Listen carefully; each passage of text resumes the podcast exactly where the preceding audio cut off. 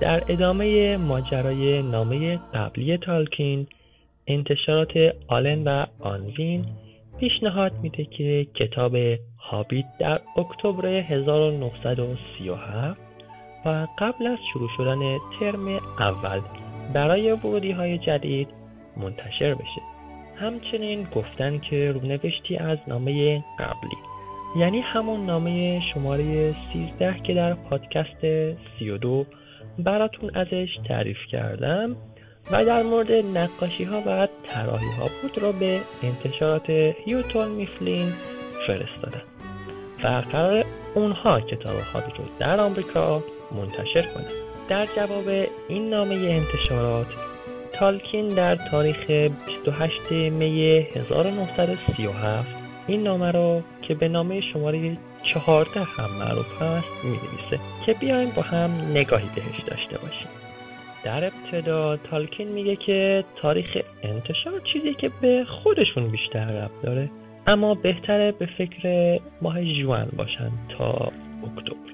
چون که به احتمال زیاد دانشجوهای دانشگاه آکسفورد علاقه به اینجور داستان ها نشون نمیدن و استفاده از اونها برای تبلیغ یا بالا بردن فروش کتاب نمی‌تونه یه عمل موفقیت آمیز باشه.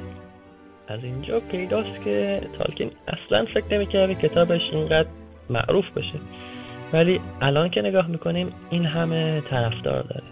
دانشگاهی غیر دانشگاهی و موارد دیگه. خب بریم سراغ ادامه نامه. اینجا تالکین میگه که اگه وقت بیشتری بذارن هم خوبه که به شلوغه های اول ترم نمی‌خورن و هم به خاطر تعطیلات میشه راحتتر و دقیقتر روی ویرایش نهایی قبل از چاپ کار کرد. و مردم عادی هم به خاطر نزدیک نبودن به آخر سال و مشغولیت های اون بیشتر می‌تونن به کتاب و بازارهای دیگه توجه بکنن.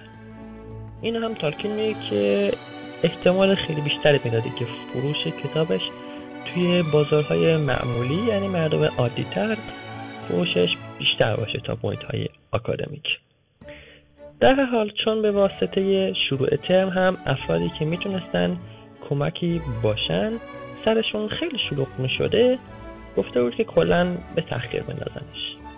مثلا یکی از دوستانش در مجله آکسفورد یا مجلات دیگه می‌تونستن براشون نقد بنویسن یا توی همون حتی ویرایش کمکشون می‌کنن اگه وقتشون خالی باشه. البته این رو هم بگم که خود تالکین قراردادی برای تحقیق دانشگاهی داشته و هرچی جلوتر می‌رفته وقت بیشتری میطلبیده. و اگه کتاب بعدتر منتشر می‌شده یعنی همون ماه جوان خود تالکین فرصت بیشتری داشته برای کارهای بعد از چاپ که گفتم. در ادامه یعنی توی بند آخر از اینکه آلن و آنوین یه رونوشت از نامه قبلش رو به انتشارات آمریکایی فرستادن اظهار نگرانی و ناراحتی می‌کنه.